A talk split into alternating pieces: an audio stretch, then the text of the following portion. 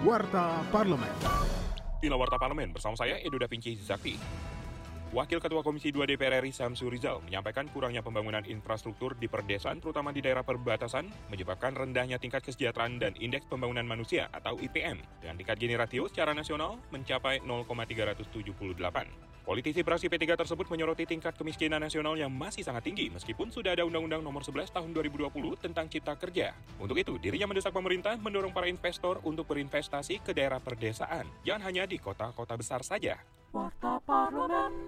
Dalam rapat kerja dengan Menteri Perdagangan, anggota Komisi 6 DPR RI Haris Turino menyoroti program pelatihan kewirausahaan untuk pelaku UMKM. Haris menilai pelatihan kewirausahaan bagi UMKM hanya sebagai kegiatan saja, manfaatnya tidak terlihat dan tidak tepat sasaran.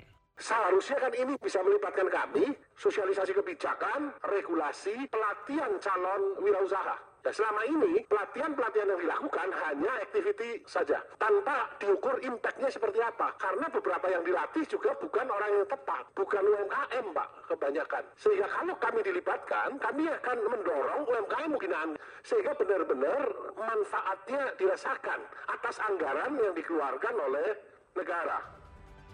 Kinerja Wakil Rakyat simak di media sosial DPR RI. Anggota Komisi 7 DPR RI Mulyanto meminta Menko Kemaritiman dan Investasi Luhut Binsar Panjaitan tidak ikut-ikutan obral janji dalam penanggulangan mahalnya harga minyak goreng dengan mengancam akan menindak pengusaha yang masih bermain-main.